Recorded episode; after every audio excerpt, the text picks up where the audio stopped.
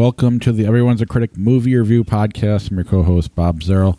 With me, as always, is professional film critic Sean Patrick, and we may have a special guest later on. Technical difficulties, assuming those don't happen. Uh, uh, anyway, uh, got lost my normal intro. Visit us at ihatecritics.net, everyone's a critic podcast.com, Facebook, Twitter, Instagram. My handle's criticspod. Uh, subscribe to the show at Apple Podcasts, Google Podcasts, Spotify, Stitcher, Alexa, all your podcatchers. Rate review the show. We will read your review on the air. Let us know where you left it so we can go find it, especially if you're in another country. And uh, you'll get a Blu-ray.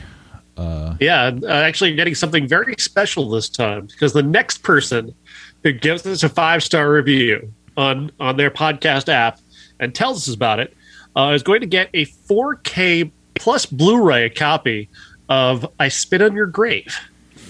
Yeah, and along with that, now uh, go ahead. I don't, I don't love that movie, so maybe for some people that's not a prize, but for some, for someone out there, at least having it in your collection is like something that you can just talk about as a conversation piece. And we did that on Patreon, and I thought it was actually one of we our, a, a, very good episode. I enjoyed it quite a bit, and I think we all kind of came away with a greater appreciation of that movie and lesser appreciation of the the one that came afterwards. Uh, anyway, but if you want to be part of our Patreons uh, group, go to patreon.com slash critics pod. It's the best way to help support the podcast. The Nirvana podcast is out there where we go track by track through Nevermind, uh, which was a lot of fun. And it's very real. It's not critical. I mean, it was more like an honest, our honest reaction to the song and our honest opinions, as opposed to we didn't like think it through and write down notes and anything like that. We just went through the track by track and just kind of let you know where we were when we heard them and where we are now. And it, I don't know, it was kind of neat, more less polished than this podcast, if, if you can. but I think that's a good thing. I think we. I think so. Better. I, I meant that as a good thing. I enjoyed the conversation, and coming up in November will be Metallica, the Black album.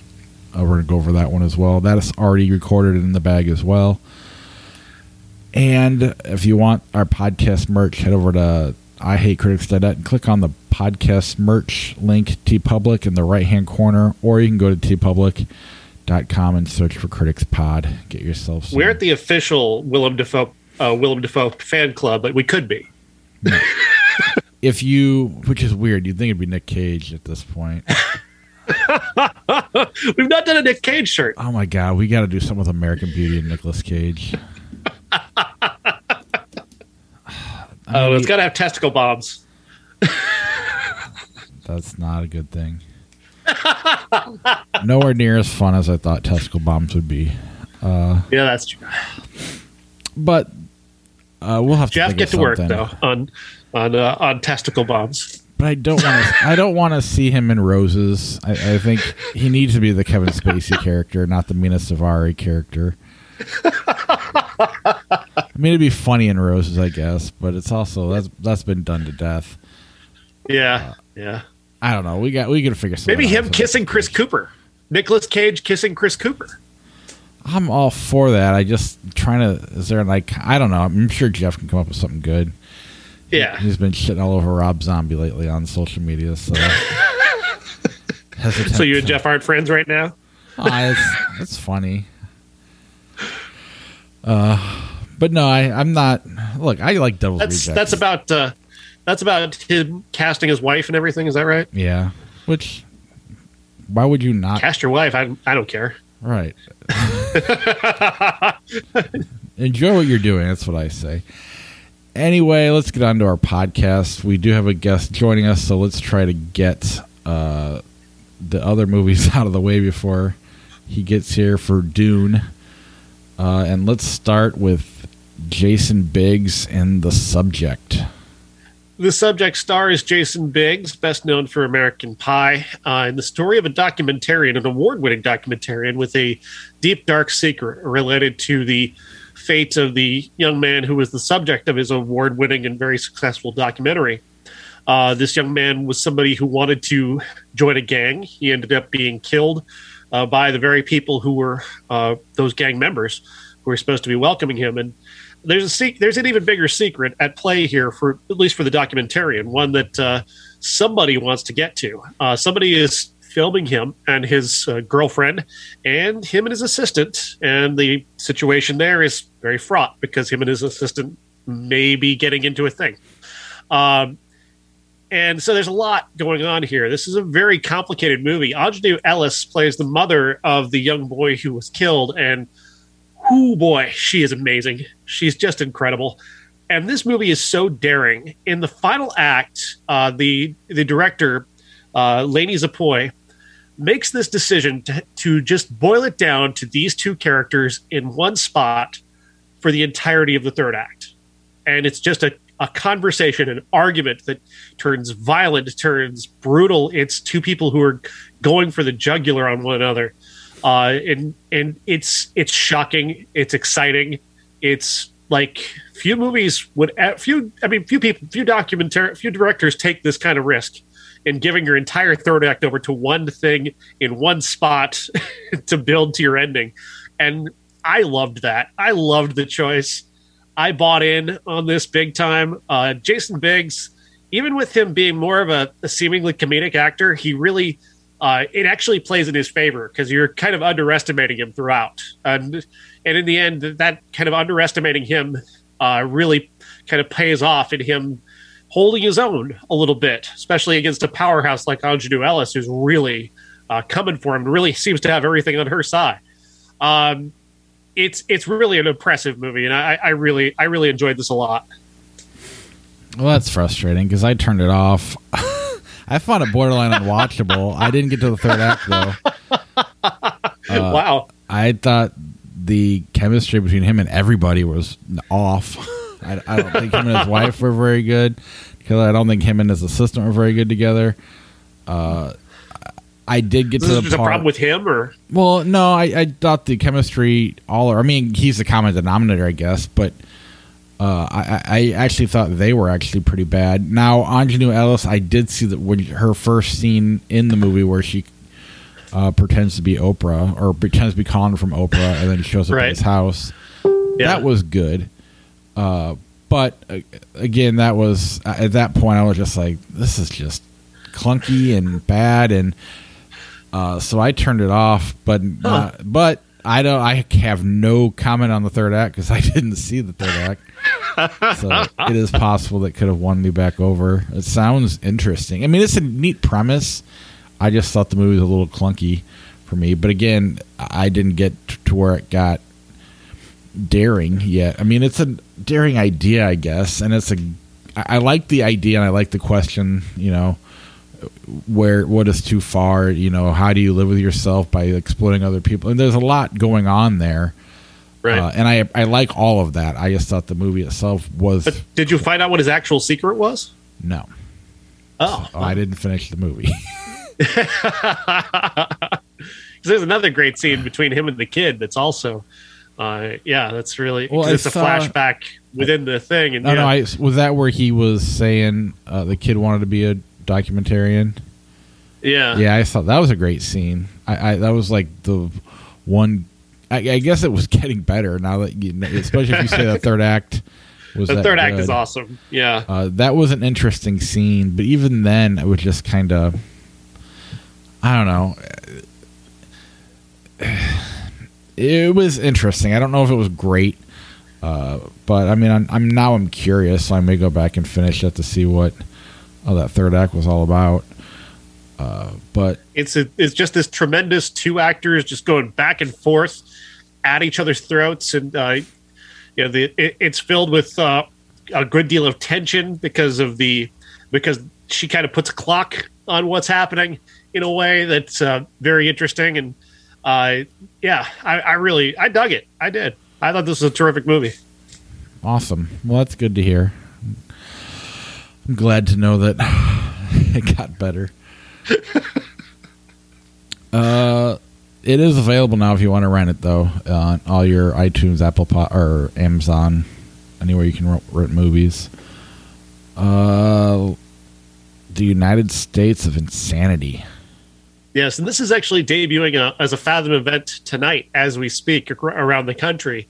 It's a an examination of the careers of the Insane Clown Posse and also the the legal wrangling that surrounds the Insane Clown Posse when it comes to the uh, when it comes to the Juggalos and the Juggalos being treated as a street gang, which uh, their fans, the Juggalos, are technically, according to the FBI, considered a street gang, which is a strange designation but this movie is very fair about examining that idea because uh, there are people who have gone ahead and used the Juggalo label uh, while committing crimes, uh, and and you could say that under the under the strict definition put forward by the FBI of a gang being three or more people, or one or th- one to three more one to three people engaging in a criminal action together under a banner. I guess is how they kind of define it.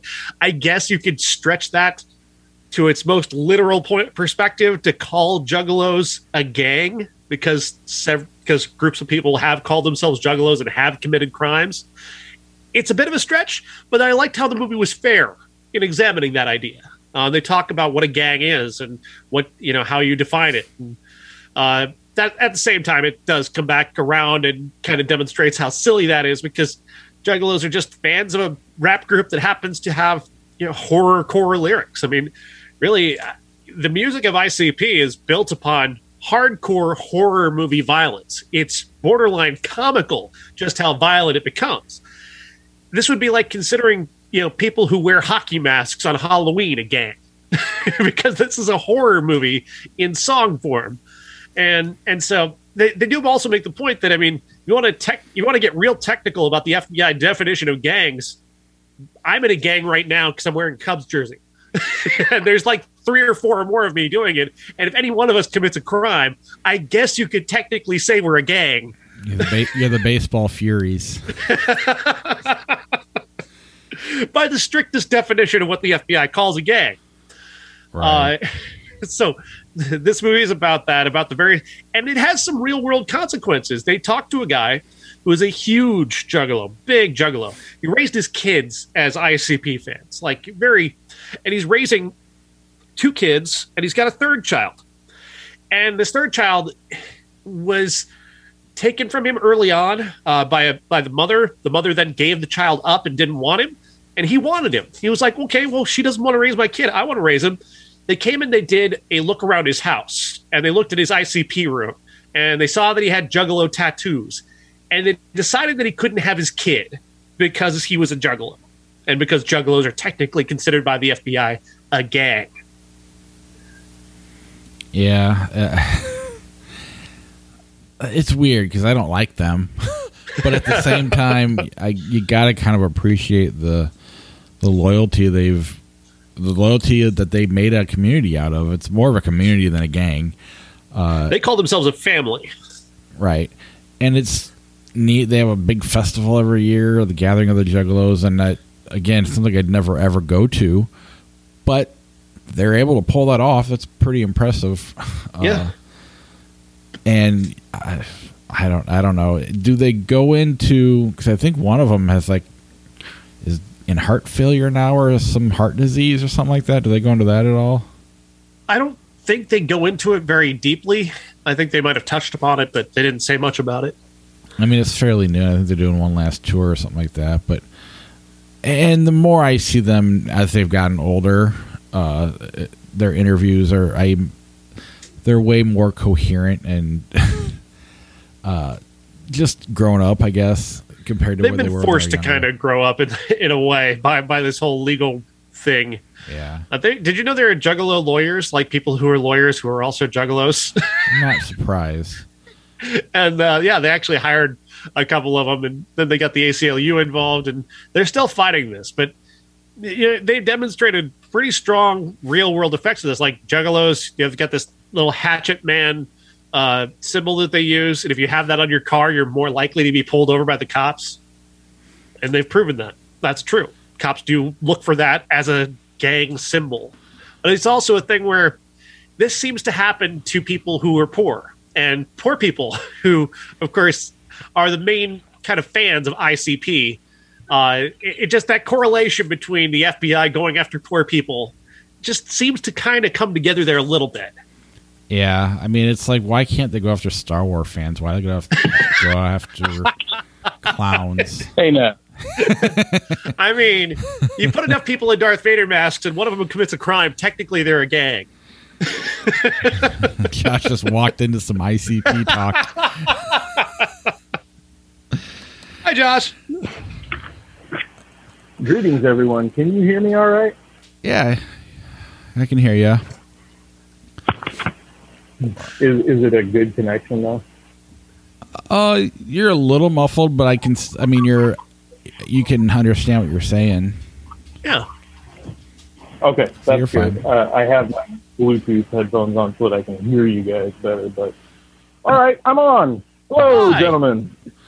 Hey, so are you a fan of ICP?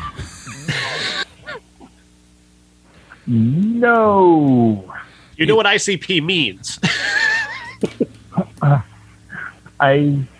is our insane clown posse. posse Yeah, yes, 'cause there you uh, go. There you go. There's a whole thing about it, like a documentary, right? Yeah, that's what we're talking about. Yeah. Okay. And we're Well, fin- thank for butting in. No, no, In that case, no, no, no, no. We're finishing up on it. Uh, I do want to recommend a YouTube video of. Uh, I think if you just search ICP and Limp Bizkit,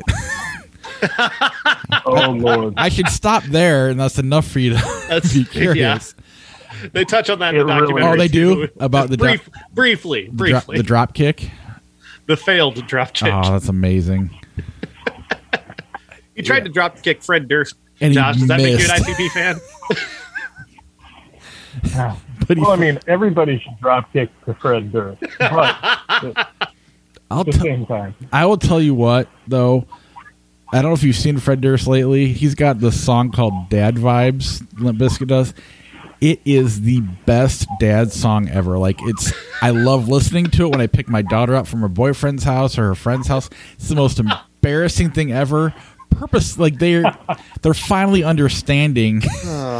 their, I mean, I highly recommend listening to it. It's hilarious uh, and they're in on the joke finally. So anyway, enough Limp Bizkit, enough ICP.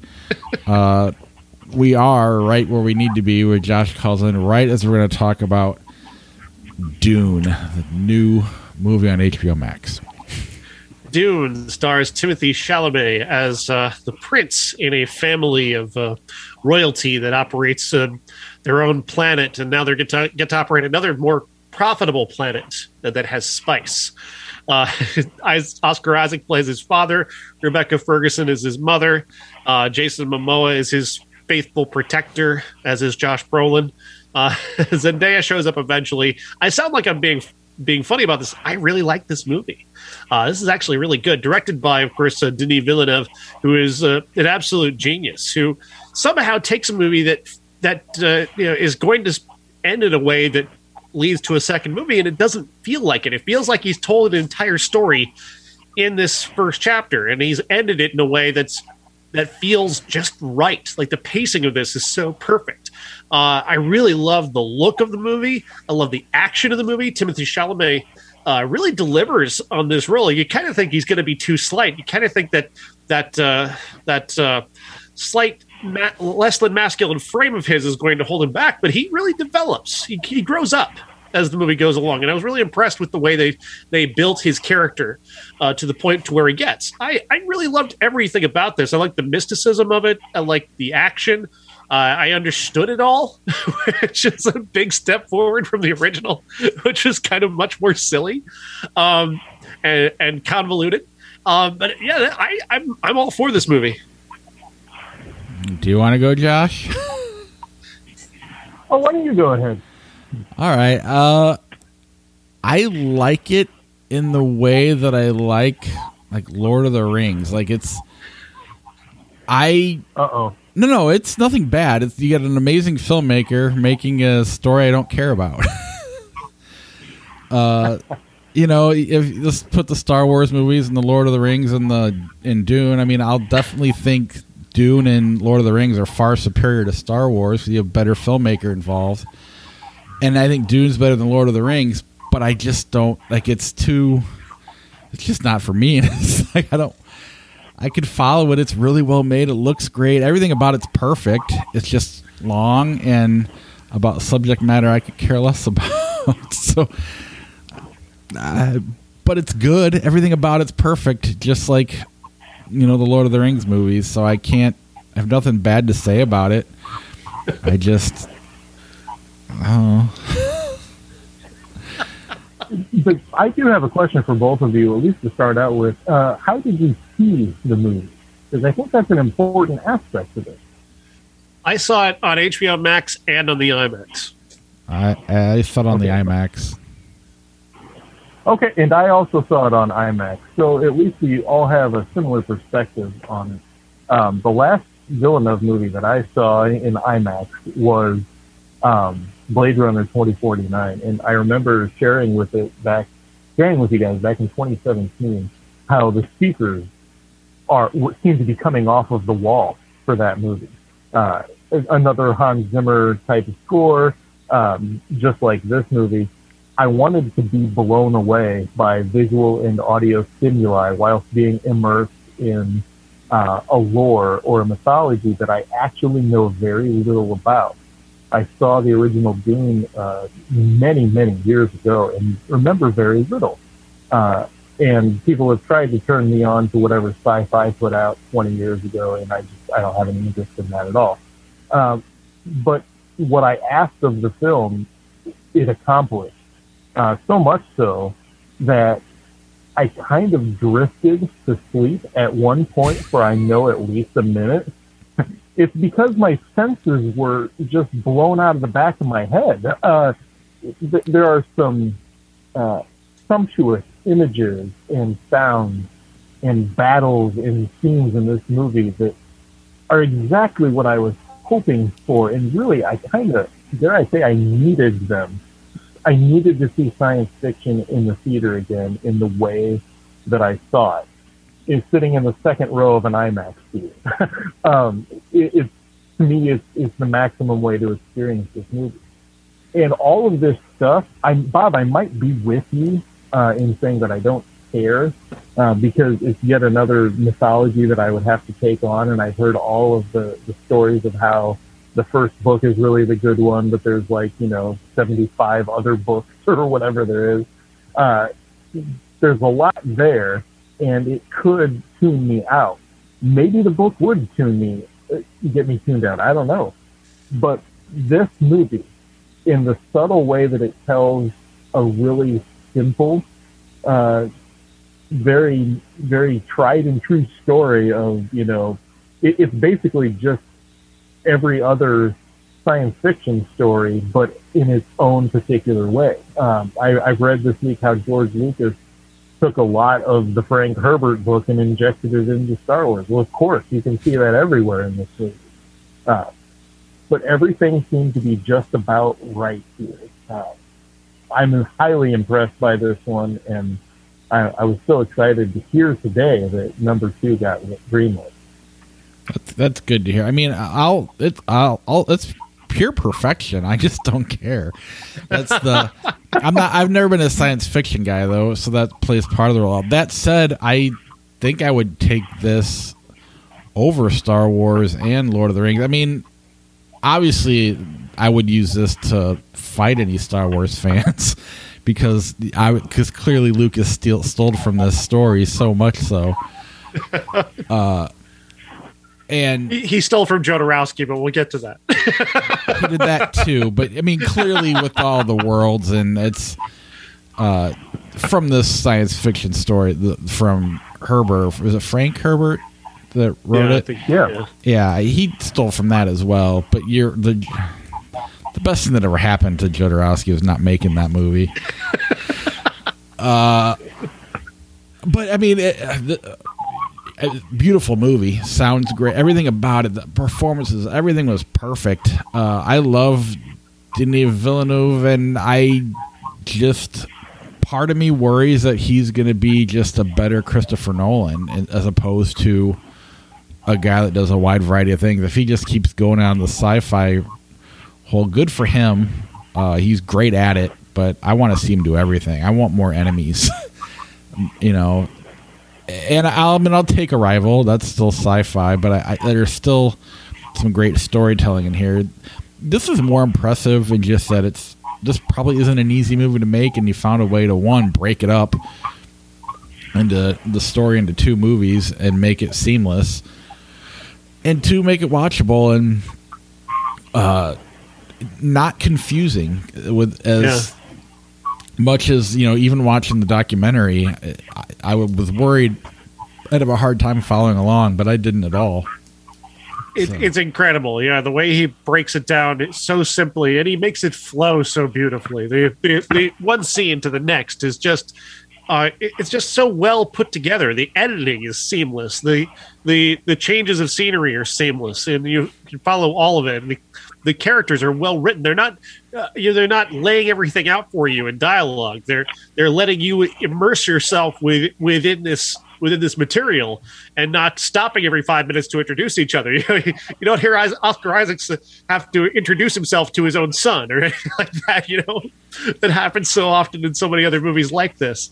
Uh, I, I, appreciated that. Uh, I, I, just appreciated so much of this. I like I like Jason Momoa's performance here. I I knew every beat of what was going to happen, but yet it's Jason Momoa. I thought maybe he could kill an entire room of bad guys for like two hours, and I was okay watching it.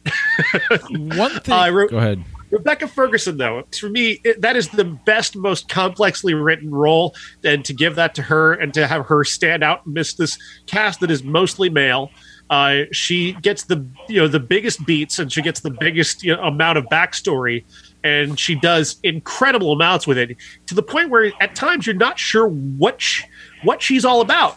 she's she's kind of mysterious, but then she's also very she's also very loyal to her son. I, I really enjoyed that. I, I Oscar Isaac is just Oscar Isaac. I mean, the guy can do anything and just look you know, regal and royal and and dignified and and still and like exciting. Uh, then Josh Brolin, I mean, he's growing into becoming the best actor at being grizzled of any actor in the world. yeah, one thing I thought was really neat about it was it seems like he learned from Blade Runner in that as great as Blade Runner was, it definitely was made for like the diehard fans, and it wasn't made for a mass audience.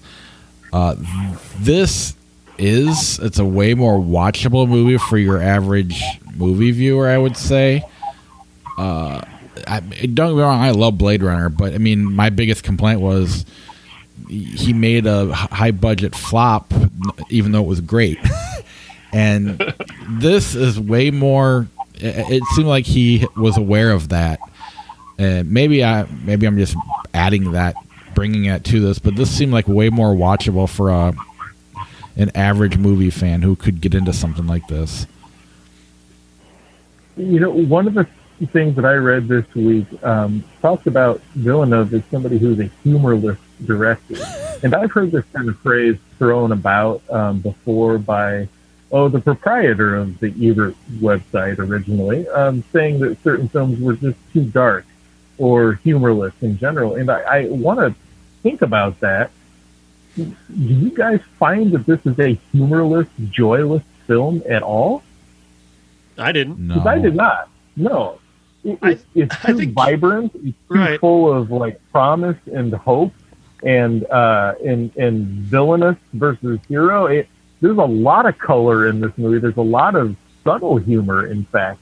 Uh, I think amongst all of the characters, it, it, was unfortunate to read something like that when when a director like Villeneuve, who's making serious things and to me grounded characters, uh, when they say that that's humorless, it, it really rubs me the wrong way. Um, how can I possibly look at Enemy and think that there wasn't humor in that movie? Is it darkly funny? Sure, but it's it's funny still in certain yeah. moments. It's not the kind of uh, gag humor that we see in a lot of blockbusters.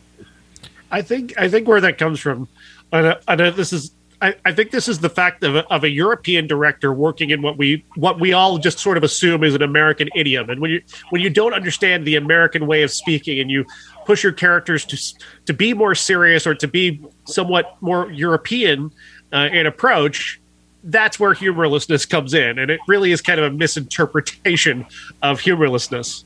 Oh, for sure. I, I mean, I think it's when you make a movie as ballsy as Enemy, you're going to divide that audience instantly. And so you're going to go to words like humorless or something like that when you're on the other side of it. You're gonna, you need to find that insult. Uh, even Arrival, for that matter, has uh, has a ballsy element to it that will divide audiences. I don't think your average sci-fi fan is going to watch Arrival and be like, "This is amazing." It's more for a movie buff. Uh, and then Blade Runner is just a full-on love letter to the, that fandom, which is small compared to the massive world. Uh, so he's got three movies right there that aren't uh, easily accessible to the average just viewer, you know. Right. And, and if you're going to call something humorless, pris- prisoners would be humorless. I- will give you prisoners. Maybe Sicario. okay. All right. yeah, I guess Sicario. Yeah, it, it has it's a whole piece that's just moody the whole thing is just mood and dread and and fit into this idea of a of a military type of film. Uh, but to me, it wasn't. It's it's still gorgeous. I don't know. When I think of humorless, I'm thinking lack of of anything vibrant, be it uh, picture, sound, dialogue, um, anything void of, of joy. And, and in Dune, I all I felt was joy the entire time. Like, oh, this is like maximum filmmaking effort here. You know, filmmaking 101 for blockbuster. And, and you know what? It's doing really well too, um, at least in terms of expectations and overseas. And I couldn't help but thinking the entire time that I was watching it, gosh, I hope this is uh, successful so that Bob doesn't get mad at Villeneuve. Well, and I, am just uh, I, I am glad it is successful because he's one of my favorite directors, uh, and I I will see the sequel. I like when I say I, I, don't care about it, I mean it in that I'm not going to go back a lot. This isn't going to be a rewatch movie that I make routine like I do Arrival. You know, I, I love watching that movie. Uh, Blade Runner, even. I, I this one is just more. It's it's a world I'm not as into, and I spent the whole week trying to get into it. Uh, and this is no one can question your effort. to the point where I pushed back the classic we've been wanting to do for a long time uh, because I wanted to get all the Dune stuff in. I I think this movie is pure perfection, and I, am so happy he he nailed it. Uh, but I, you know, back to the humorless thing, it's just like think of all the like me and Terrence Malick or Josh and a couple, you know, some of the actors he doesn't like. He don't, you don't like it, when they rub you a wrong way. It's hard to, you automatically have a stigma on that person, and it's hard to be won over. And I, I this Denis Villeneuve definitely has that. That's how good he is. And I think that's a good. Any great director has divides an audience. you know, that's why Spielberg is just kind of, you know, he, he's he's great for the mass audience, but he's not. You know, he's you too, as Josh, as Sean would say. He's Garth Brooks, right? and there's nothing wrong with that. Nothing wrong with that. Sells a lot of tickets, right? But this is, I don't know. I I'm just impressed. I, I'm impressed with the movie as a whole, uh, and I I would love to see it surpass Star Wars. I know it never will because uh, I think it's far superior, and I, I, think it's better than Lord of the Rings too. And but it reminds me of Lord of the Rings in that it has uh, it has a history, it's, it has a source material, and you're bringing in a class A director to come in and and try their hand at the world, and he knocked it out of the park. It's big and it's risky, and you know you've got multiple characters here who are above the title who are not not really in the movie and i didn't i wasn't like kind of I, I was kind of okay with that because it kind of let me know like there's another one of these because you know that you're not you, they didn't cast Javier Bardem, Zendaya, and and uh, Dave Batista to not use them. So right. those guys are going to be those guys are going to be a big part of that second movie. Yeah, they both have action figures, so totally they're going to be in the next one. Have so they just now greenlit it, so we're gonna have to wait another five years to see. 2023. Really? That's, I guess this yeah, has been out Sean's ready for a while. It, it, has, and, and uh, Jason Momoa has been quoted as saying that there is a much longer cut of this particular movie if they Let's wanted to release it. but sure, sure, sure. Um, but what I'm thinking of is whatever um, they need to do for the sequel here. Villeneuve has said it's ready to go. So uh, they're they're invested in this world already. They probably have a bunch of footage already shot for the first part of the film. Uh, it's nice that we won't have to wait quite that long. That's very cool. Uh, if you don't mind, I'd like to add just one more thing to this state to this uh, retrospect here. In the sand itself, um, the colors of sand and the, the arid nature of it and the, the lack of life associated with that has always made me kind of like, uh, get really, uh, bored of it before I even get into it. even with Star Wars taking place in a lot of sand, uh, type settings, I've always been kind of bored with it. And in this movie, somehow he makes sand sexy. And what I mean by that is uh, the spice is kind of like embers flowing throughout the air, right? There's that part of it. Then the sand uh, trembles in, in something I haven't seen before when they get the big sand worms going through and you can see the vibrations in the sand. Uh, and it moves also when people are being uh, engulfed by it. It reminds me of the same kind of fear I had as a kid of quicksand. Uh, and so all of a sudden Villeneuve adds this dynamic to something that has been so drab for so long in movies. And I just couldn't help but note that um, if somebody can make something so simple, so unique as a character of its own, then it's just something to celebrate. That's all that I have. I do wonder if it's if it's also like technology kind of catching up to it as well. The, the technology of cinematography and the te- you know the technology involved in capturing something like that the way they did and some you know experimentation. Because I mean, there's a lot of movies have featured sand over the years, and you're right, it's never looked quite this beautiful. Aside from, I guess people, I guess people would argue that uh, that uh, that Peter O'Toole movie had great sand. I suppose. But it's really the beauty of the actors playing Arabs, you know, that really set it off to me. Yeah, no, I I did find those scenes with the the butthole worms, uh, the way they moved. the fuck you, Bob. Watch it again. uh, but no, you, are 100 percent right. The way they, I mean. It, it, it's a way. It's kind of a new way of doing quicksand in, in a lot of respects, and it was very effective and very uh, intense, and uh, it just made for some great action. I thought. It, do, it also does take advantage of the, of men's fear of the of the butthole. yes, I was scared. I'm 42. It's going to get scarier from here on out. yeah, I haven't had that done yet. I keep trying. Best he, wishes, sir. Best wishes. I keep, I keep trying to get him to do it, and he's like, "Not yet. You gotta wait a couple more years." I'm like, "Okay." Never had anybody eager for this before.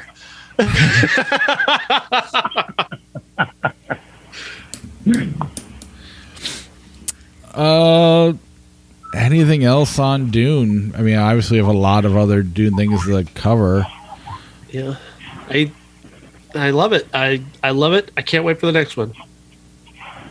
Uh, so far, I, I'd call this um, my my favorite movie of the year. Uh, and then again, it's it's not saying a whole lot from my perspective. I've basically just seen the the blockbusters that have come out in the theaters. Haven't seen uh, much of anything streaming wise, etc. And been rewatching a whole lot of other things. Um, this is definitely my favorite film experience of 2021 thus far. Uh, I'm looking forward to seeing another Sand movie. It sounds awesome. I do got a question for you, Josh. Will this crack your top 100? Because this movie seems more up your alley than anybody else, any of ours. And it's, I mean, we all like it, but Like what I what I can comment on it, it's not in my top 100, right? So I'm not as deep into this particular mythology, but you know, I saw Fellowship of the Ring in 2001, and then all of a sudden, uh, the world was all things Lord of the Rings to me for a short period of time. Uh, with this one, I'm I'm excited enough about it that I've looked up the past projects to see who played what in what. Um, and what's coming. Uh, I didn't look at that so that I could be excited by the news, but uh, I'm considering reading additional books. But also, I like cinematic experiences a bit more than books, so uh, I'm interested enough that it's got me thinking about it three days out now. Uh, I can see this becoming a thing for me because I'm already that interested in it. I the just bigger, don't think that it would ever rival Star Wars the bigger question, though, Josh, and the one I think that will define what, what Bob is getting at will you buy Dune toys? Listen, just because I was checking them out today online doesn't, doesn't mean I purchased any of them. However, uh, McFarlane Toys did make uh, Baron Harkonnen. And if, if you feel like checking it out at some point, not, not that you're into looking at toys, but it's such a well done figure uh, it's so gross and, and weird looking. Um, toys don't usually look that cool. But am I going to collect any of them? Nah, I don't have enough room. I, I I joke about that, but if if I actually had money, I would buy a lot of these things. So I, I it's gla- it's a glass house. It's a totally a glass house. Ah, I would let you know when Target has them on clearance because they've got months and months and months. He'll be stuck with a Josh Brolin character, and that's it. oh, see, Josh Brolin's character does not have a figure yet. There's only four of them. There, there's uh, Lady Jessica, and then Paul, and then Javier Bardem's character somehow, um, and then uh, Duncan Idaho, Jason Momoa. Then there's the Baron Harkonnen deluxe figure, which is like twice as big. And then if you get those other four figures, you can build the Dave Batista figure. Ooh. So it's like Thundercats or whatever, or you're thinking maybe of Voltron.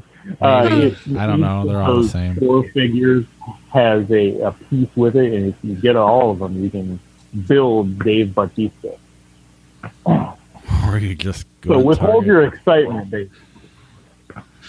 Bob is already trying to push this information out of his brain so he doesn't retain it. Well, I'm just waiting for like eight years from now when Josh's like, let's watch the four hour version of this. uh, if my time isn't already taken up by watching four hour long cuts of Dances with Wolves and Kenneth Branagh's Hamlet, yes.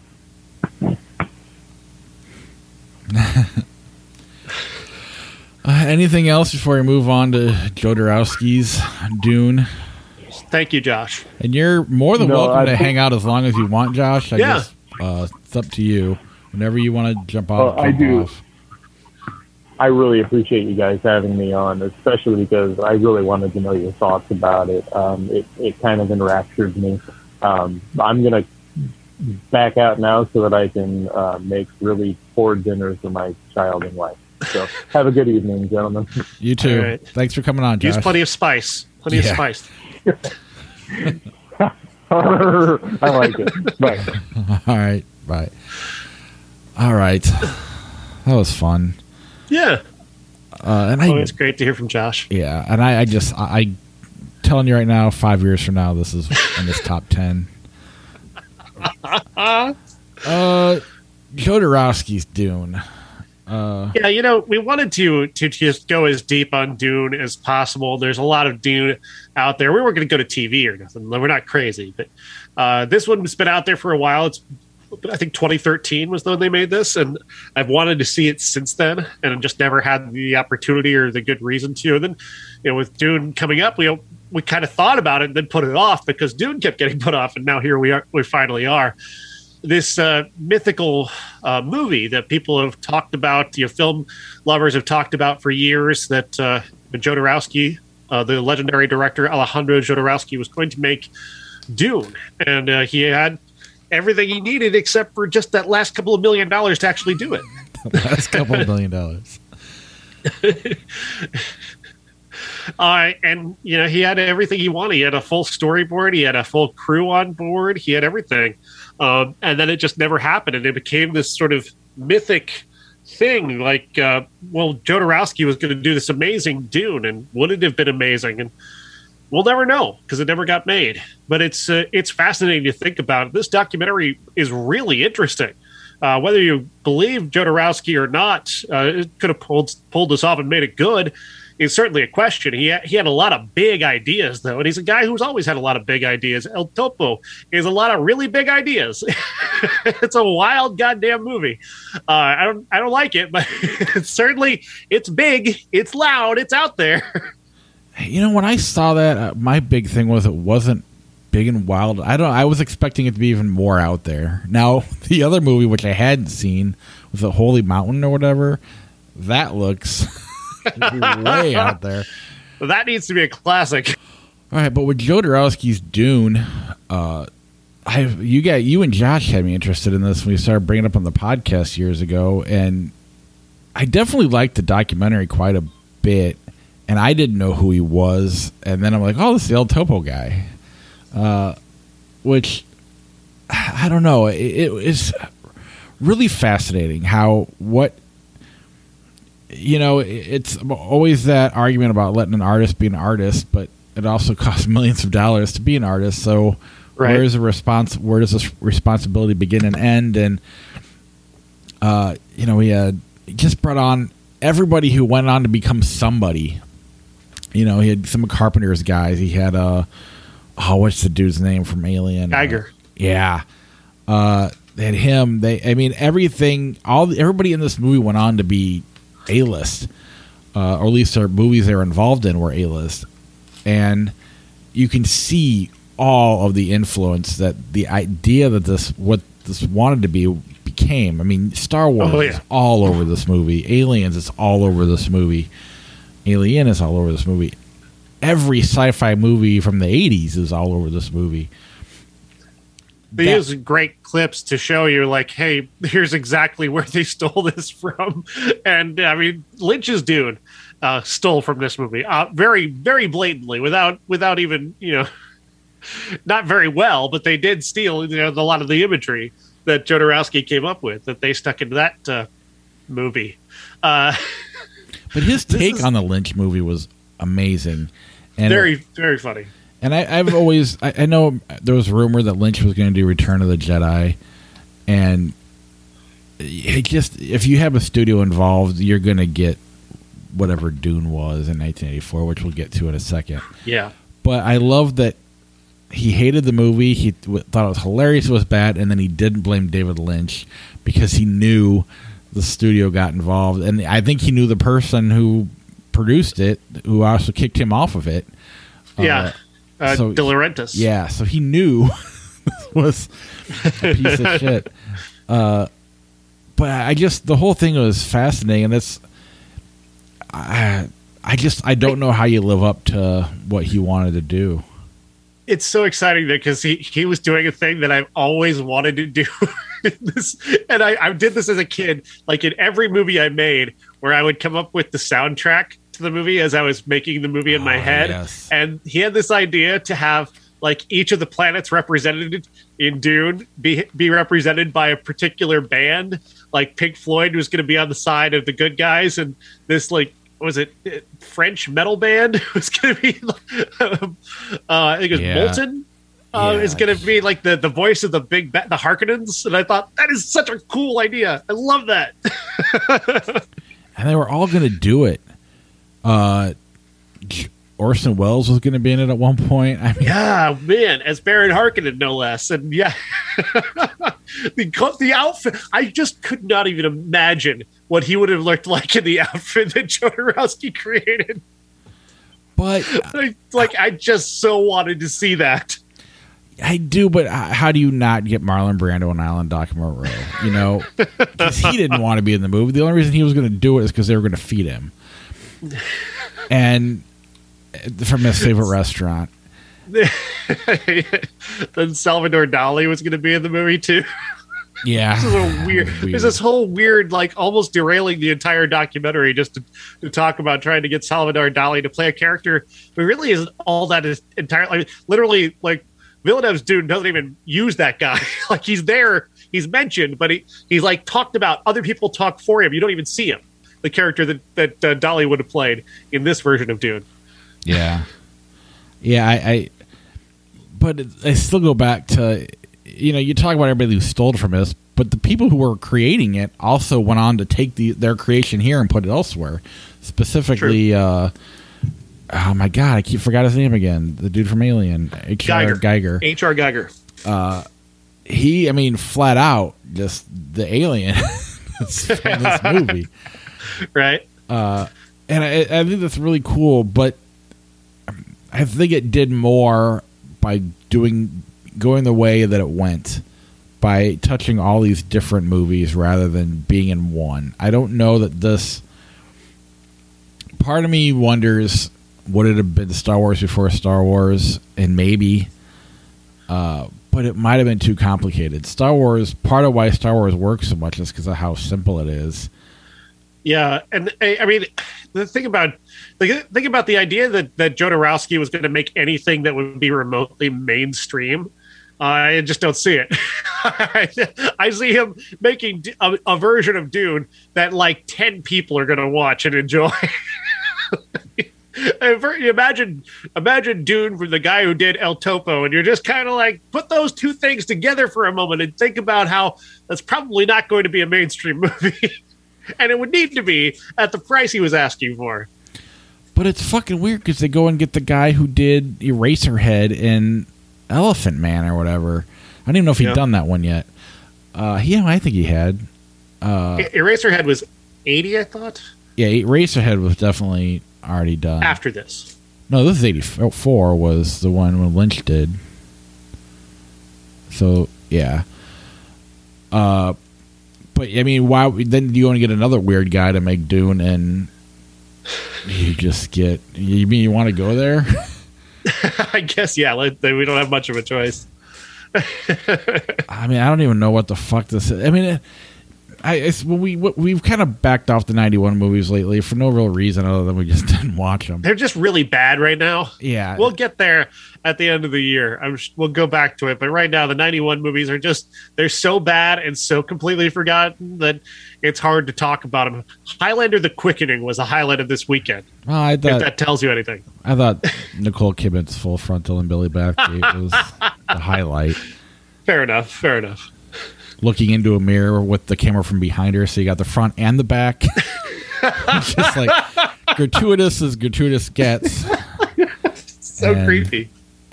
Yeah, it's creepy now, but when I was sixteen, it was awesome. What is? Look at this poster. What is that on the front of Kyle MacLachlan's pants? is that a testicle bomb? oh my god!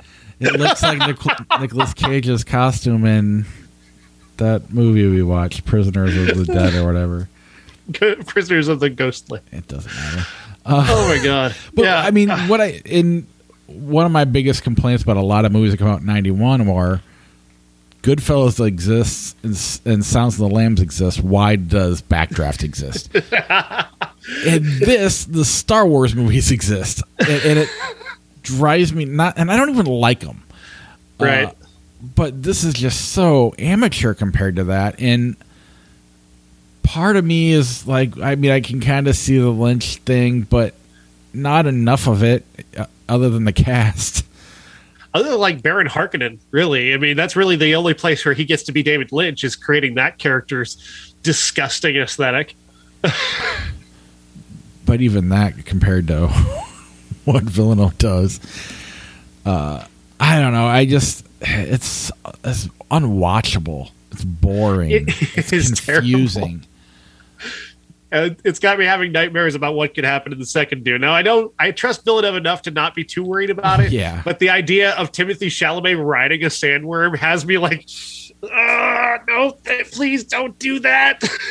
Whatever he does is gonna because I know I believe that in the from the little research I have done, at one point he controls the butthole worms.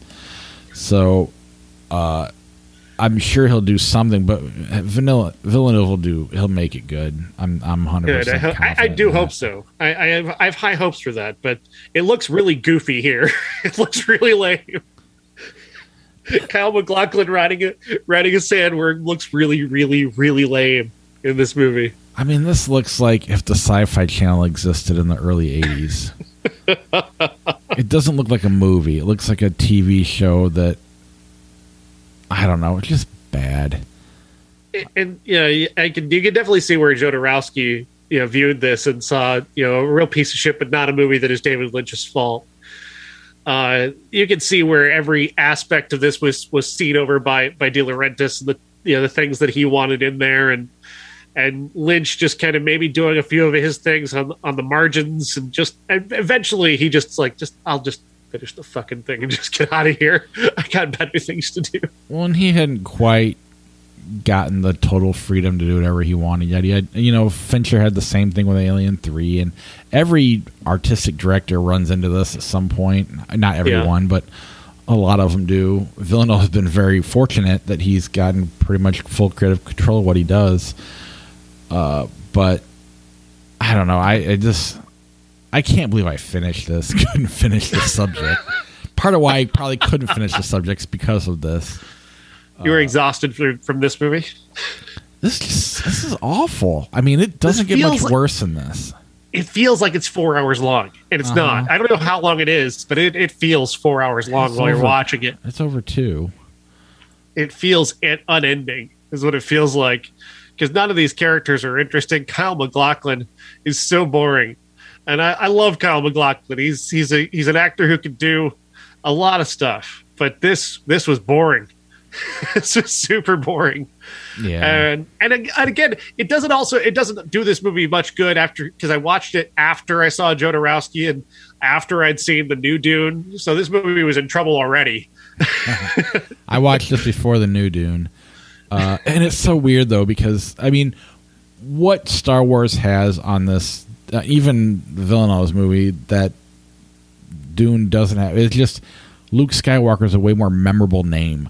Uh, Han Solo. I mean, you can instantly separate these characters. Right. You know, it's the names are a little much, and it's from the book. It's nobody's fault, but they're hard to. It takes a while of with. At least with Villeneuve, you just kind of stay with it. You just kind of just you don't you're kind of confused early on, but you just just keep going, and it's all going to come together. And that's what's amazing about what he does. And this, it's just like, what? Who's, you know. When you have to put this on your poster to get it to sound, I'm going to read it out. This this is entirely for those who can't see us on YouTube right now. This is actually entirely in this poster. It's like an entire Star Wars crawl on a poster it is a world where sandworms, thousand feet long, guard creation's greatest treasure, the spice that prolongs life and enables the mind to fold space and slow time, where a prophecy will be fulfilled and a young leader with incredible powers will emerge to command an army of five million warriors in the final battle for control of a universe and its source of ultimate power, the planet called Dune. Who is standing in front of a poster long enough to read that? it, it reminds me of the voiceover before Masters of the Universe when we were kids. That's how it reads to me. So childish, right? Yeah, and I mean, this might as well be Golan and Globus level bad. and in some ways, it's worse than that because of, they would have made it fun at least. hopefully, I don't know. I just I knew because I saw it way back when I wanted to go through the David Lynch kick, and I was just like, he kind of disowned this movie, so it, it, it didn't bother me, but I didn't get it then. I yeah didn't get it now, uh, and it's amazing that this even is the same universe as what Villeneuve did. Or even the just the idea that Jodorowsky had is like as convoluted as his thing was going to be and as weird as it was going to be, it's still in my imagination better than this. Oh, for sure. I just, I, I just have a hard time believing anything like it. It deserves to be up there. Not this, but the story of Dune deserves to be up there with Star Wars and probably surpass it. Uh, because it is more of a classic science fiction story from the 60s or whatever and it, it just Lucas dumbed it down enough and it, and I at, at, some point you can stop punching Star Wars at some point but it's not really I mean that's a good thing I mean he found the flaws in Dune and found a way to make it watchable for people. And there's nothing wrong with that. Uh, I just I think it's pretty impressive what Denis Villeneuve did, making that complicated world and story watchable. Uh, I I just think it's amazing.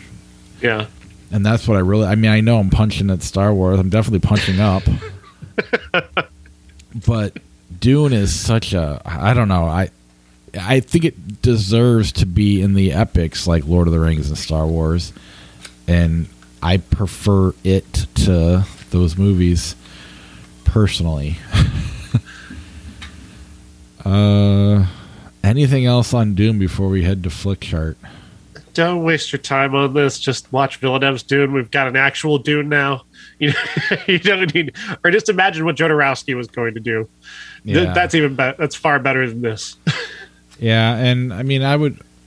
I'm not going to do it, but I, I think it would be very cool if Villeneuve's able to get people to go back and read the book and bring some nostalgia and some history to that movie, and I don't know, make me hate it.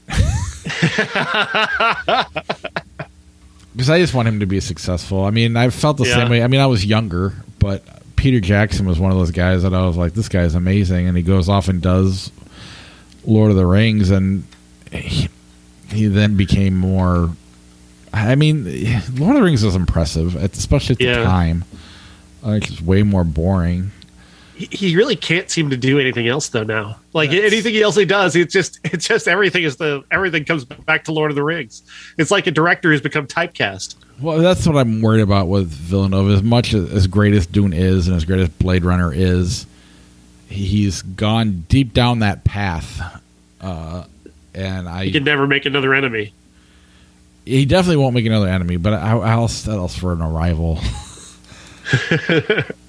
or come back to the middle somewhere. Uh, we talked about the highlight of the week, Nicole Kidman in the mirror. Uh, let's go pull up some Flickchart real quick, wherever that is at. Here we go. Okay, I don't. Let's move this over here, and we've got Before Sunrise or Marnie. Before Sunrise. The Double Resident Evil. I've never. That's a Resident Evil animated movie. I've never seen that. Actually, I don't think I've seen the Double actually either. I started it once. Oh, I haven't seen. It. Didn't one. finish it. Billy Elliot Go. I, I think Billy Elliot's incredible, but I will watch Go tomorrow. yeah. So if I had a choice, I'd watch Go. I think I'll, I'm with you on that. The Tenant Sucker Punch, 1976. The Tenant. Never seen The Tenant. Uh-huh. Looks intriguing though. Yeah. Cool poster. Eyes wide shut. Sucker Punch. Eyes wide shut. I think that's what I want Villeneuve. I want Villeneuve to be Kubrick so bad. Oh yeah, it's bumming me out that he's like, uh, he's better than Nolan, but he's going down that path and he's getting deep down that road. I don't know how you come back from it. uh, Romeo Must Die, The Nice Guys. The Nice Guys. I love that movie. Yeah, that's a good one. 10 Cloverfield Lane, Grumpy Old Men. 10 Cloverfield Lane. Yeah. I love Grumpy Old Men, though. Funny movie. No Country for Old Men. Never heard of that other one. Me either. No Country for Old Men, The Karate Kid. No Country for Old Men. Yeah, and I love the I love that Javier Bardem and Josh Brolin are in Dune. I I kept thinking about No Country for Old Men a lot throughout that movie. I don't know why, other than just they're in it. Mm. They're in it's it, a nice thought, though. Yeah, they're in it together briefly, aren't they, or not really? I can't I think early on. Anyway, forget it. Spice World, Beverly Hills Ninja. Yes, yes, they are. Uh, Beverly Hills Ninja. Sure. They're both terrible, but you got to pick one. To Live and Die in L.A., Blade Runner. Blade Runner. Yeah. Although I do like To Live and Die in L.A. I don't remember you being that big of a fan, if I remember right. Spy Kids 2 Office Space. Office Space. Absolutely. Committed. American Werewolf in London. I don't really like either of those movies. You have a preference? American Werewolf in London. I lean a little bit. I I want to rewatch it to see if my opinion will change. Uh, you don't mess with the Zohan. Scary Movie three. They're both like unwatchably bad. Which Scary Movie three? Yeah, probably. You had to throw 84 Dune in there? At, I mean, I think it's close to two and a half hours. uh, the Fighter, Orange County. The Fighter. I have a soft spot for Orange County, though. Yeah, absolutely. Team America, World Police, Final Fantasy, The Spirits Within. Team America wins by default. I feel like every time it wins, it wins by default. Pretty much. Gosford Park, Mission to Mars. Gosford Park. Children of Men, Hidalgo. Children of Men. Agreed. Planet of the Apes, Copland.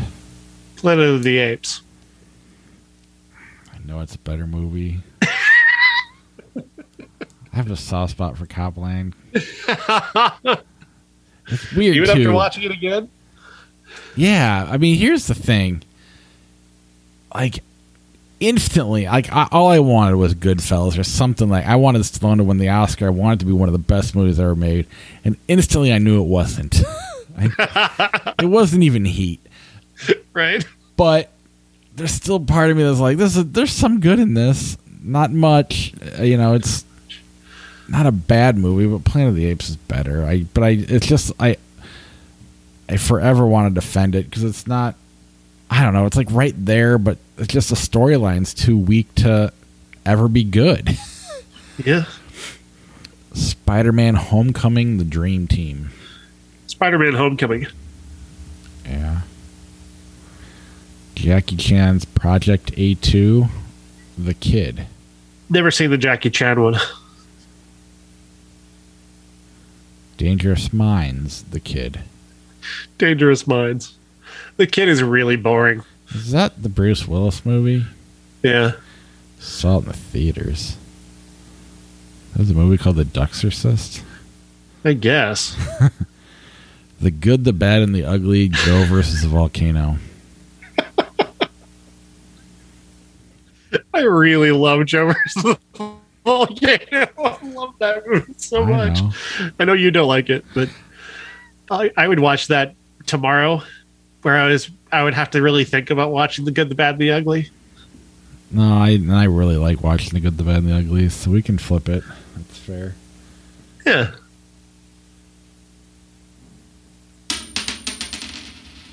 Wow.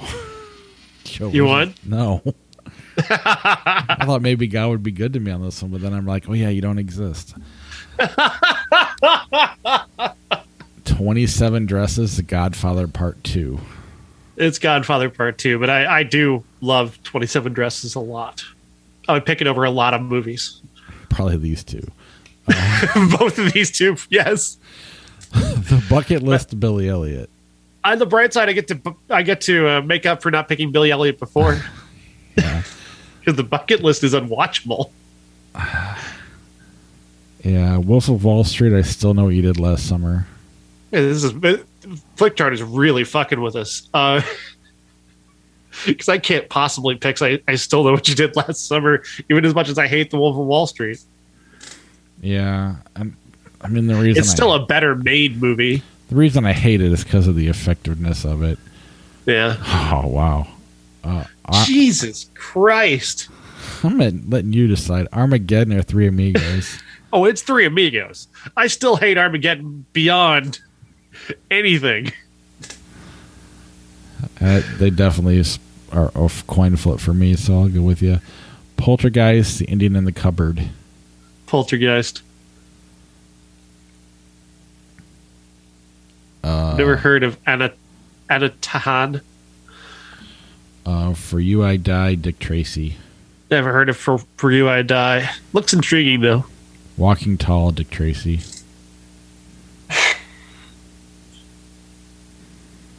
I don't know which way you want to go.